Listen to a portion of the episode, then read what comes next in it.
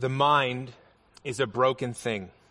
It runs, races, and paces, taking me places that consume me, distract me, and tempt me to believe that I'm not good enough. No, never will be. You've got to strive to survive, to thrive, to th- stay alive in this world of ever changing, evolving ideals, images, idols, and icons. You have to work for your worth. Clean yourself up. Do more. Do better. Don't show weakness. Be tough. Try to be enough. Collect piles of treasures, trinkets, and stuff. Maybe then you'll be loved. Yes, the mind is a broken thing. If unguarded and let loose, it can attack you and snatch you and trap you, leaving you stuck, self obsessed, asleep, and enslaved. But if anyone is in Christ, he is a new creation. The old has passed away. Behold, the new has come. Your mind doesn't have to be out of control. These thoughts and loops and cycles can stop. You're not left unarmed. You have a tool to interrupt the racing and pacing, list making, restless, unending, repeating, defeating, distracting, disorienting, consuming, controlling thoughts. Yes, you can interrupt the fight against the lies, the arrows that fly in the darkness of night. The arrows from the enemy that fly in the darkness of night, they are coming for you, but they don't want to be realized. You have the word, you have the light, you have life. Wake up from your twisted perspective that keeps you despairingly focused on yourself. Instead, fix your eyes to see and know and understand what really matters. You are not a victim of your own mind because if you're in Christ, you have victory. A God who loves you, knows you, sees you, has shown you a love so radical, intimate, personal, and wild that he would painfully lose a child to reconcile all mankind while we were still sinners. Christ died. It's hard to fully grasp the vastness of his steadfastness, his mercy and his grace that move past any mistakes that you or I have made to pull us from the pit that we were once in and if you truly knew him, you would love him. You would believe him, and you would kill any seed of a thought that would twist and thwart and take your mind from whatever is true, honorable, just, lovely, commendable. Yes, the mind is a broken thing, but God's Spirit dwells deeper. His words ring truer, for in Christ we are free. We are free. We are free. I found that reading in a book that I was working through to prepare for this series. And I'm not a spoken word poet, but I hope as I read those words, they resonated with something deep inside of you. Because for me, when I read that poem, the two words that came to mind were me too. Me too. I have battled with those thoughts. I have felt trapped in that kind of reality. I have felt defeated and discouraged because of that very experience.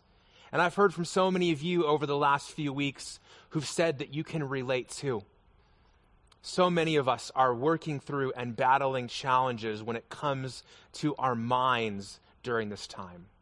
But I love that the poem doesn't just talk about the mind being a broken thing. I love that the poem doesn't just tell the story of our mental struggles because it's not just the two words of me too that I thought of as I was reading those words, but these two words too. But God. Because latent within the stanzas of that poem is a hope that says, yes, the mind is a broken thing, but it is also a beautiful thing because it was made by God, it's been redeemed by God, and it's been set free by God. And so we are not victims of our thoughts. We're not victims of our broken minds, and we are free. And my hope is, is that over these few weeks in September and October, as we work through this series called Mastermind, renewing our minds and transforming our lives, that you wouldn't just get more honest about the battle you're facing in your mind, but you would begin to taste and see that Jesus Christ, through his death on the cross and his resurrection, has given us a living hope, as Jordan and the team so powerfully led us to think about earlier. That we have a living hope that says we are not our struggles, we are not our dysfunctions, we are not our diagnoses, we are free. And while we may not experience total and complete freedom this side of heaven, we have a living hope that the way we struggle today doesn't have to be the way we struggle forever.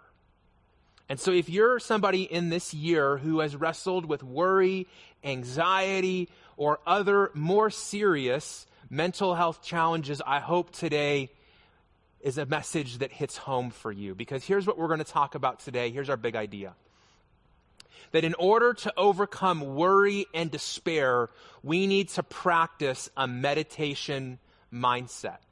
In order to overcome worry and despair, which I think are very normal and widespread experiences in 2020, we need to practice a meditation mindset. We need to take seriously the calling the scriptures give us to meditate and focus our minds. And so today, what I want to do in the time we have is share with you three ways that we can overcome worry and despair. And the first way is rooted in a passage of scripture that's near and dear to my heart. That's Romans chapter 8. So if you're unfamiliar with the Bible, I'd encourage you to open your Bible up, turn it on, or just type this into Google and you'll find the right place.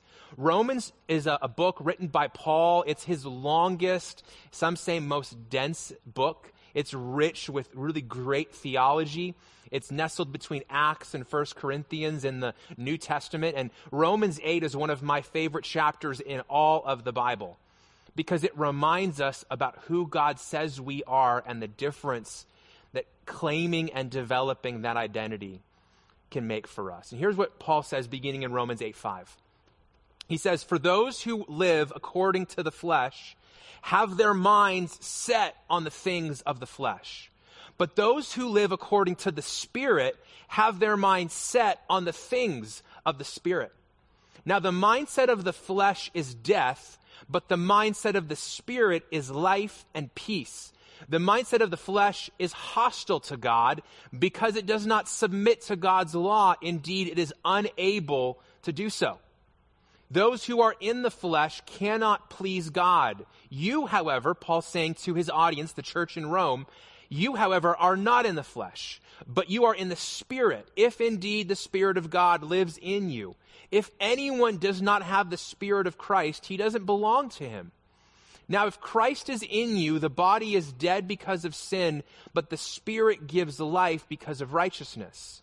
And if the Spirit of Him who raised Jesus from the dead lives in you, and this is like a rhetorical if. Paul's saying, if he does, if he does, because he does, then he who raised Christ from the dead will also bring your mortal bodies to life through his Spirit who lives in you. The first way that we can overcome worry and despair is this.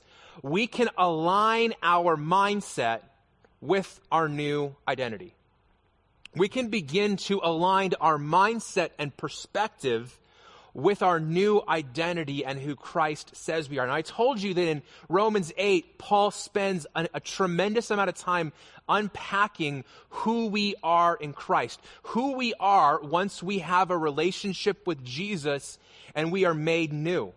And one of the reasons that Romans 8 is one of my favorite passages of Scripture is that one of the struggles that I've faced, I think because of how God wired me, because of how Satan and our spiritual enemy forces attack me, I've wrestled with insecurity on and off for my whole life. And so Romans 8 is a great place for me to go again and again because it reminds me of who God says I am.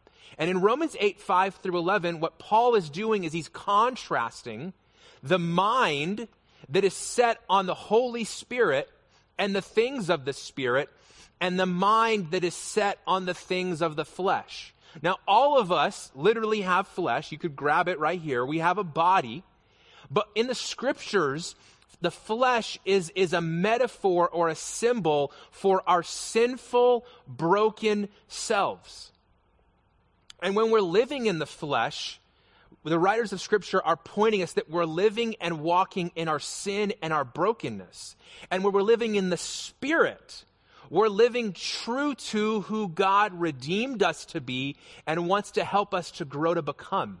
And a great contrast of life in the spirit and life in the flesh is found in another book that Paul wrote called Galatians, where he contrasts the fruit of the flesh and the fruit of the spirit.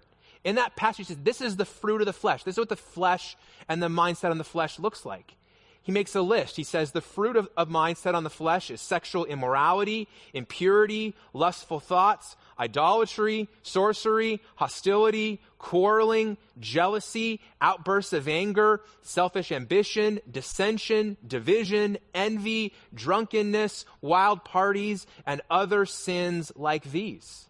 And so when our mind is set on the flesh, this is the, the fruit of that. This is what comes out of that.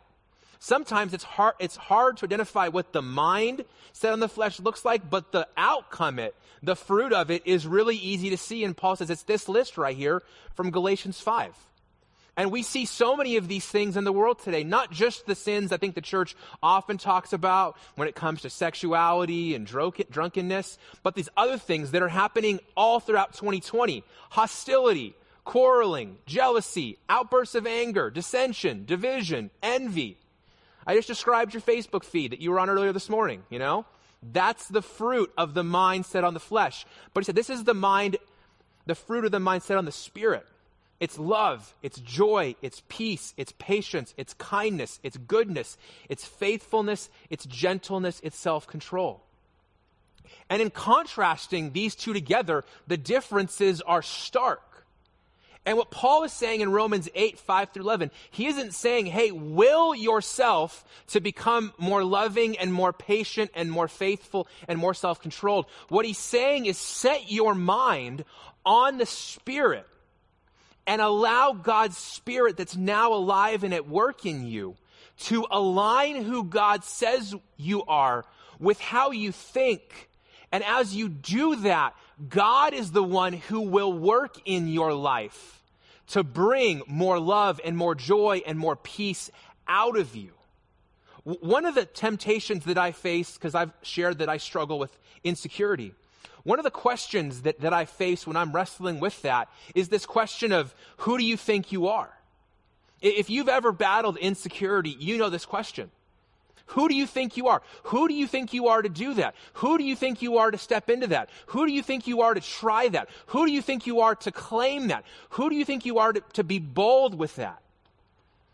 And that question that comes to me, who do you think you are? When I have my mind set on the Spirit and I'm aligning my mindset with my identity, you know how I reply to that question? You know how I would encourage you to reply that, to that question? With this I am everything Jesus says I am. So when that voice comes in my head and says, Hey, Scott, who do you think you are? To step out and lead and be bold and, and be courageous during this time. Who do you think you are to be capable of leading through a pandemic which nobody trained you for? You know what I say? I'm everything Jesus says I am. And he says that I am the person that he is called to do that. And friends, that kind of outcome is connected to our identity. What we do flows out of who we are. Our actions are a manifestation of what we believe about ourselves. Our activity proceeds from our identity.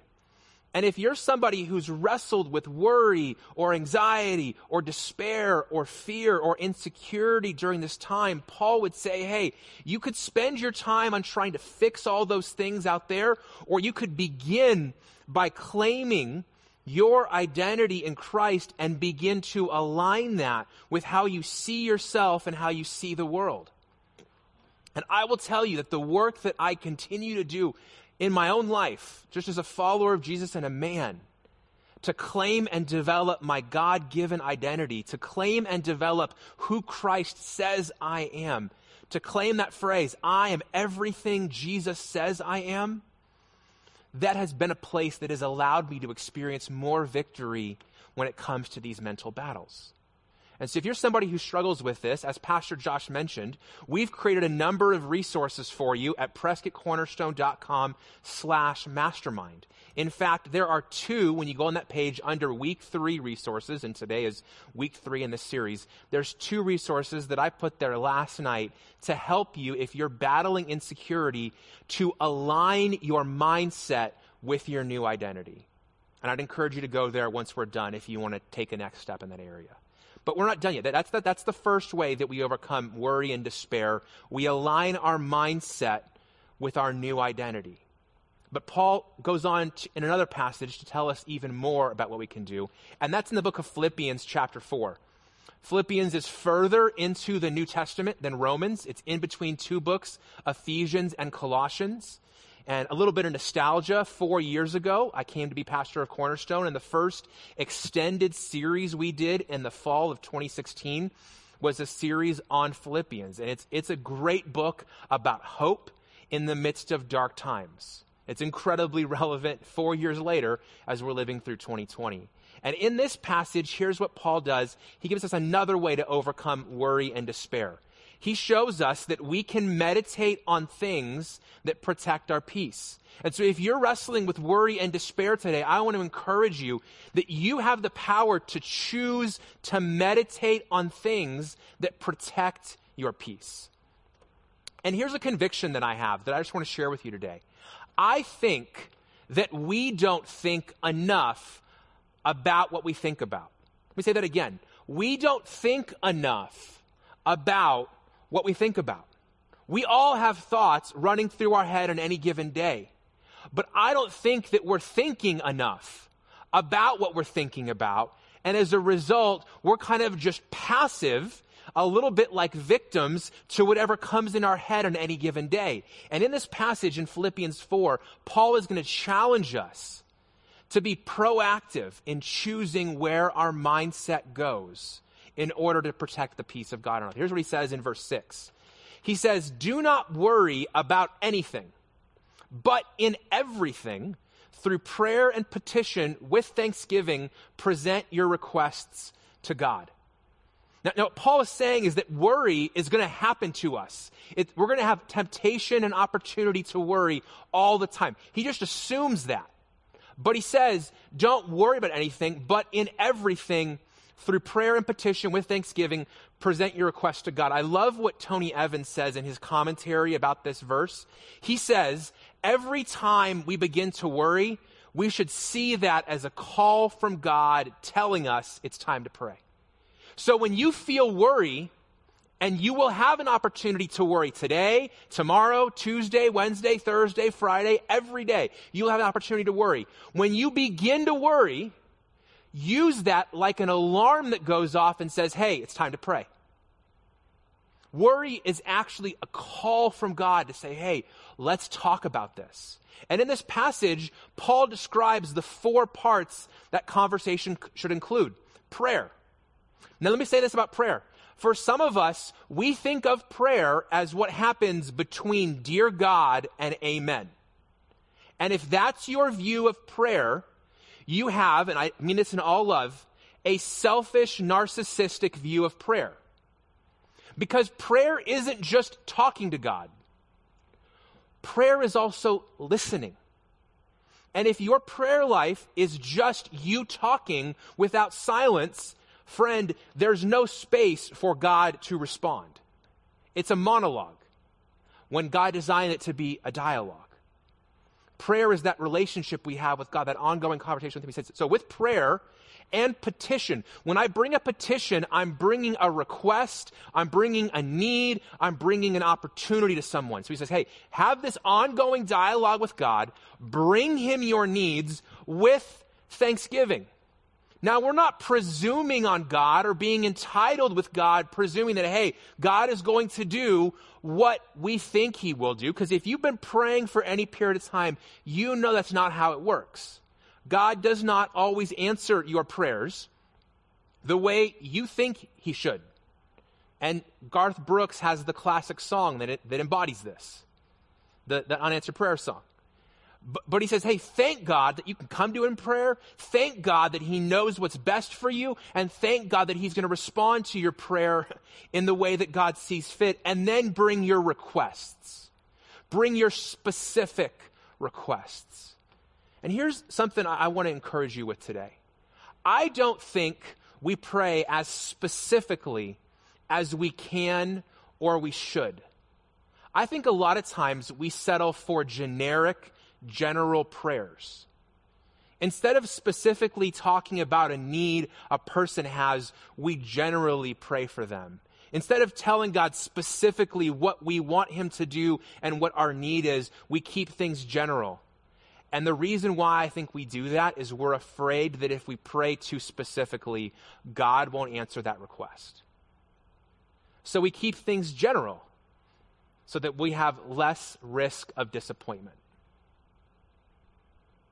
And I want to encourage you that Paul is saying here to bring with petition your request to God. Get specific about what you want God to do. He, he continues in verse 7. He says, And the peace of God, which surpasses all understanding, will guard your hearts and minds in Christ Jesus.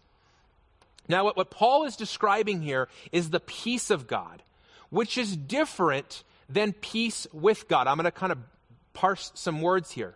See, every believer in Jesus is guaranteed peace with God through salvation in Christ.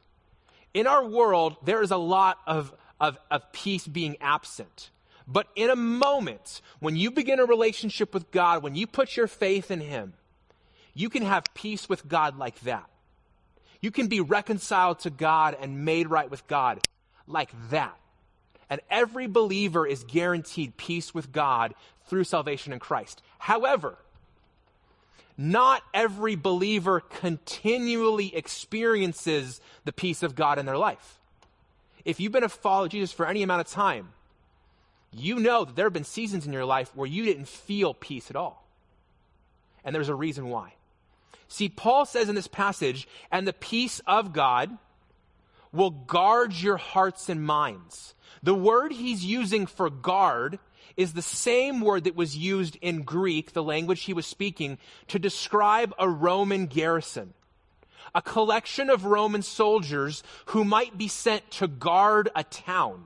And so if you can imagine in your mind like an ancient castle or a walled city and there are Roman soldiers guarding that wall, that's what he's saying the peace of God does in our life. And the peace of God will guard your heart and minds.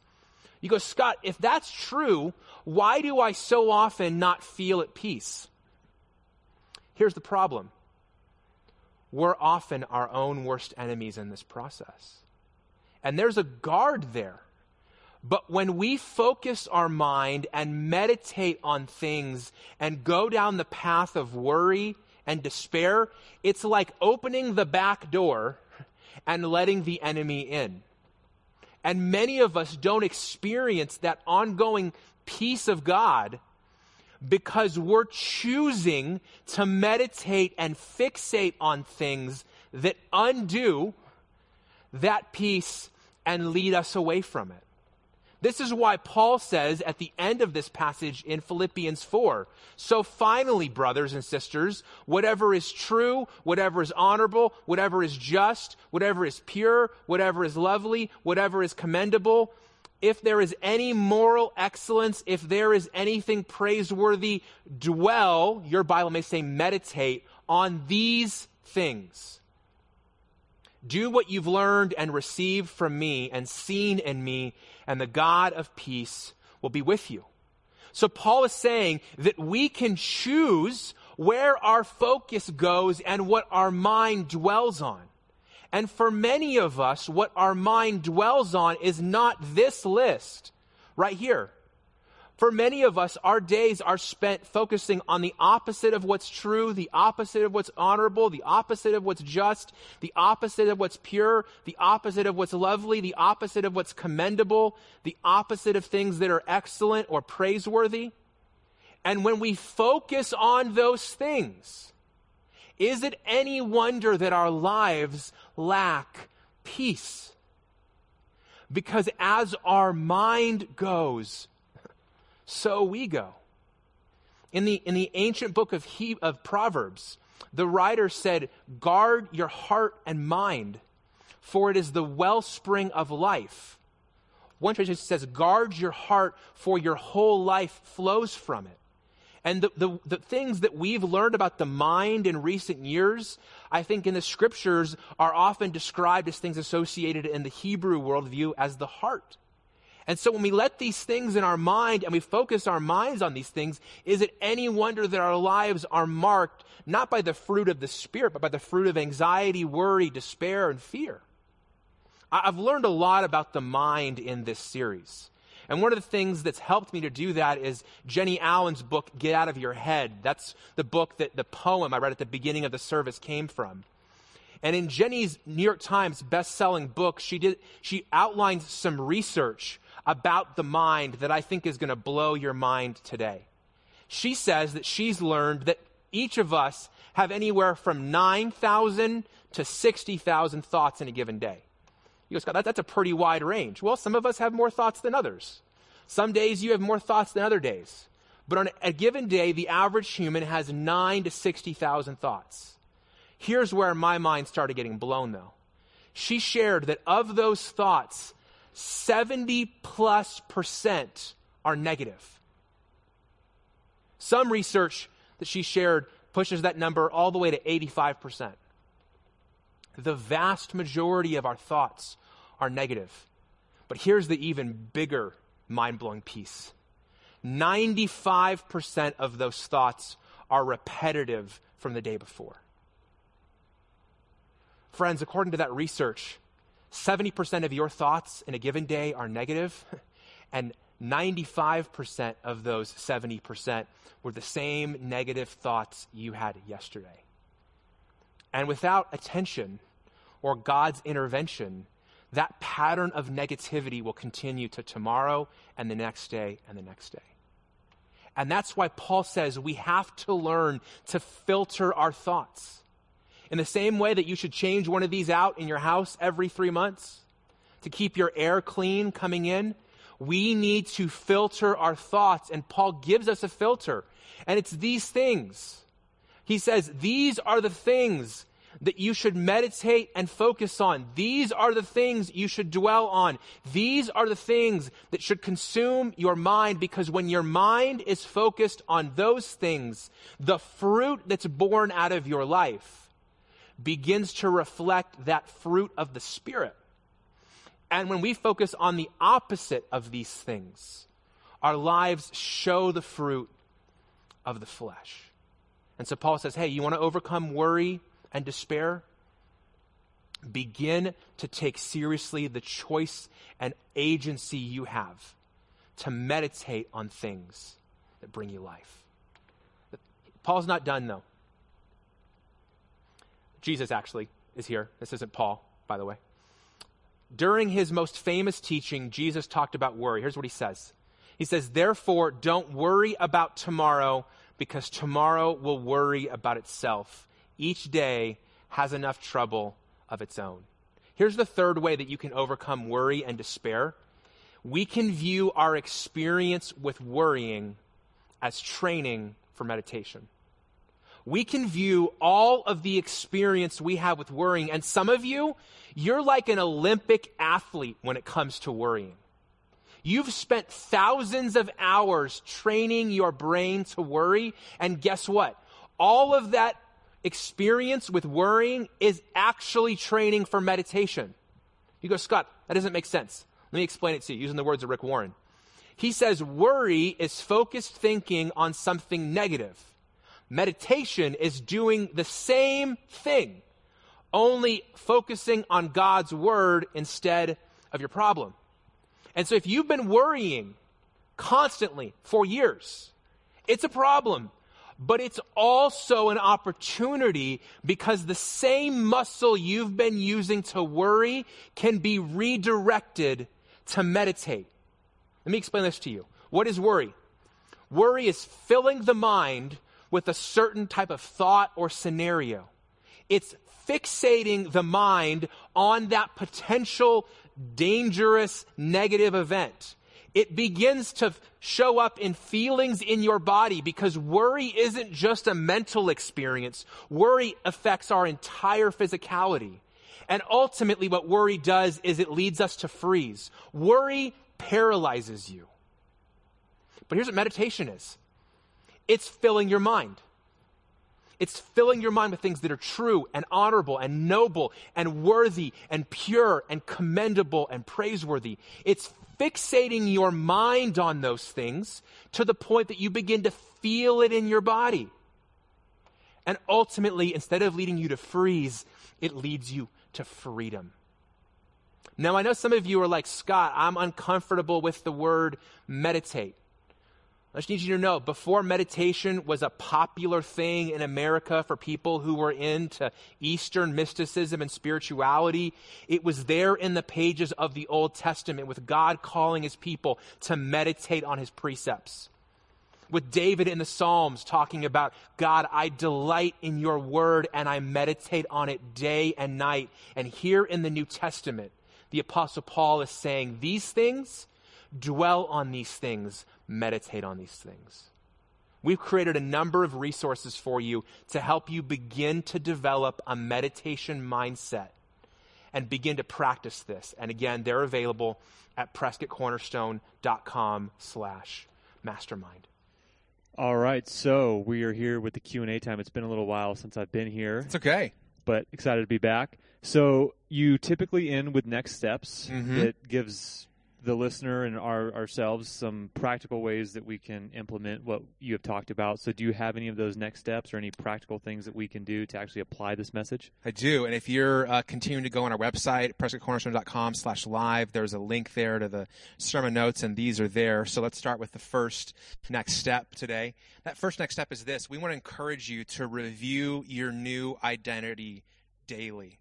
And so, with that identity piece, many of us are, are so much more familiar with our insecurities than we are what Christ says about us that it's going to take consistency. It isn't just hearing me talk about it on Sunday for 30 minutes that's going to change the way that you relate to your insecurities. It's going to take a daily habit. And so we created a really cool tool for you this week. It's called the five day guide to reviewing your identity in Christ. It's available on that resource page you mentioned, prescottcornerstone.com slash mastermind.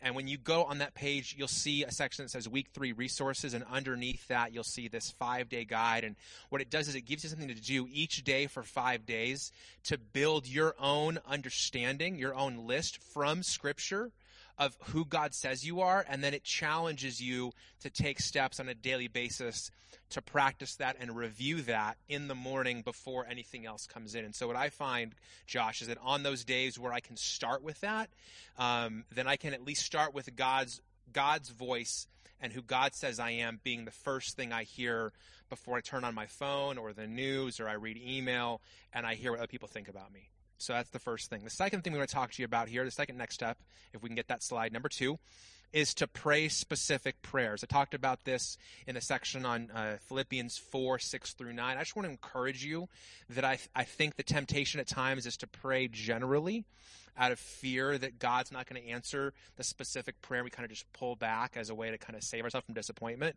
But but God wants us to come to Him. Philippians four says this. Hebrews four, the end of it says this. We're invited with confidence to come to God's presence with our burdens, with our requests specifically. And if it's enough, honestly, for you to worry about, it's something that God wants to hear from you about. So that's number two. And then number three is, is we want to encourage you to set aside three to five minutes a day for a new meditation practice. And so meditation is something for a lot of us that we don't have a whole lot of practice with. And so I would encourage you to start small. And again, on that resource page, we have several um, resources for you. We've got a PDF that walks you through an exercise. We've got a couple of apps for your phone. One is free and one does cost something that will help you practice meditation from a Christian mindset. And so hopefully those will help you begin to kind of start that ball rolling. And um, for me, it's it's something I'm working on. I'm not good at it. Uh, but I, I know it's important, so I'm talking about it and I'm trying to get better. Awesome. That's all really good stuff. Now, you just mentioned Christian meditation. Mm-hmm. I was in Sedona this past weekend with my wife, and we po- walked past, I don't know how many psychic and meditation mm-hmm. centers. Mm-hmm. So, what's the difference between something like that that's not Christian mm-hmm. and then Christian meditation? Yeah. So, meditation is a huge industry in America. It's a multi billion dollar industry. Uh, one study I read uh, for this series says that 40% of Americans claim to do some sort of meditation on a monthly basis. Um, but Christian meditation is is unique in that it's not about us emptying ourselves to go deeper within ourselves to find ourselves. It's about us filling ourselves uh, with the truth of God and finding in God that peace. So, meditation in that kind of non Christian sense often looks within ourselves for the answer, but we know our answer for hope and life and faith and peace is found in Christ. And so it's meditating, focusing our mind on Christ, often on Scripture or through prayer, and allowing that to bring peace in our lives. And meditation is present throughout the scriptures all the way back in the, the Pentateuch, you know, Genesis, Exodus, Leviticus, Numbers, Deuteronomy, the first five books of the law. You know, Moses calls the people to meditate. David, throughout the Psalms, is talking about how he's meditating on God's word. And then again in Philippians 4, Paul is calling us to meditate. So meditation is a, a, a rooted in scripture idea, but the practice of it looks different um, than a lot of the meditation uh, that's happening out there. Yeah, good stuff. Now, in the big idea, you mentioned um, overcoming worry. Mm-hmm. Is worry a sin? I think so. I mean, uh, if Paul is saying, do not worry, uh, if Jesus is saying, do not worry, then I think it classifies in that category of sin because I think what worry is, it's taking a role that is God's by hoping and working in our mind to find a way to prevent something from happening. And Jesus in Matthew 6 says, Don't worry about tomorrow, for tomorrow has enough trouble of itself. And God is the only one who's actually already in tomorrow and knows tomorrow and he's sovereign over it and he's going to walk with us into it and when at least for me when i worry what i find is i find myself living in tomorrow trying to have the power that only god has and so um, I think that that worry something that we all, we all struggle with. It's not you know a sin that says, "Hey, you're outside of God's plan. You're outside of His forgiveness." You know, there's there's grace for that.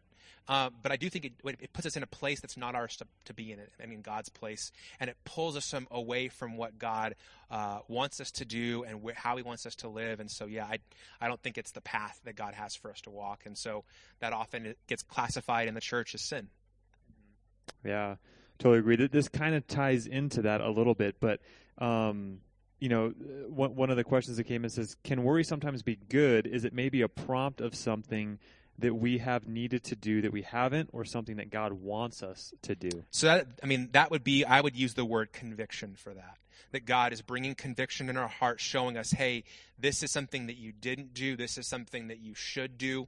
Um, and again, as, as, as Tony Evans said, you know, worrying is an invitation to prayer. So when I get on the path of worrying, I can go down that path and it'll lead me away from peace. Or I can pause the worry and go, you know what?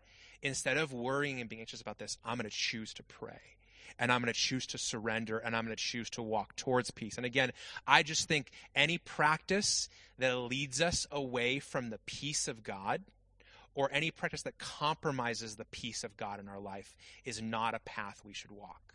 Um, because God has promised that He wants to protect and guard that peace, um, but it's going to take our cooperation by focusing our mind with Him. Yeah, there's there's a lot there. There's a lot there.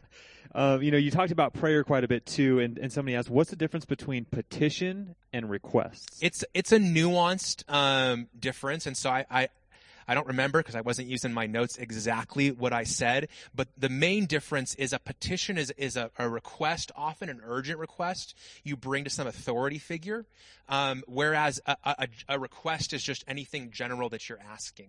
And so there is a, a nuance, but what Paul said there is with prayer and petition. So talking to God, inter, interacting with Him, and, and petition, bringing that urgent request with Him with thanksgiving, take your requests to Him. So in some ways, I think he's stating something a little bit differently there, but he's reaffirming the same thing. God wants to have a relationship with us where on an ongoing basis we're talking with him, we're listening with him, we're bringing things to him that are important and urgent to us, and we're thanking him in that, that we can come to him and that he actually cares more about that thing and us than we do. So awesome. All right, just got a couple more. So in, in the message you talked about being disappointed with God. So that kind of raises a question: Can we actually be disappointed with God? Doesn't that imply like God did something wrong? Well, um, so the scriptures would tell us that God is perfect, and so he's incapable of, of sin. But I think many times disappointment is rooted to our expectations. So if you disappointed me, Josh, that's probably because I had an expectation of you didn't meet. And I'll just tell you, God is not going to always meet your expectations. And from that basic, simple level, I think it is possible to be disappointed with God, not because he did something wrong, but because we had an expectation of him that wasn't who he is or what he wanted to do. And the scriptures tell us our thoughts aren't his thoughts, his ways aren't our ways. And so I think that means there's going to be a gap we're going to have to navigate. Yeah, amen to that. And I see some other questions coming in. We want to let you guys know if we don't get to them at this service, we're probably going to get to them at the second service. So tune in, at least if you're watching here, to the latter part of the second service. If you haven't heard your question coming in, this is really encouraging because I think we're getting more questions. I love it before. Thank you guys. But um, you know, we're kind of running running out of time here. So Scott, do you have anything else that you want to close with? Anything you want to share with in light of this series? It's been a really powerful series so far. So any last words for today? Yeah, I would just say two things. One, if you're wrestling with what I would call um, uh, little um, uh, little m mental struggles, so there's not a clinical diagnosis for you or whatever, I think that there is an opportunity here for you to take seriously the power you have to choose your thoughts and choose your response. If you're wrestling with something that's a serious mental health issue, you've been diagnosed with that, I want to encourage you that, that God has given you uh, the power to take your thoughts captive.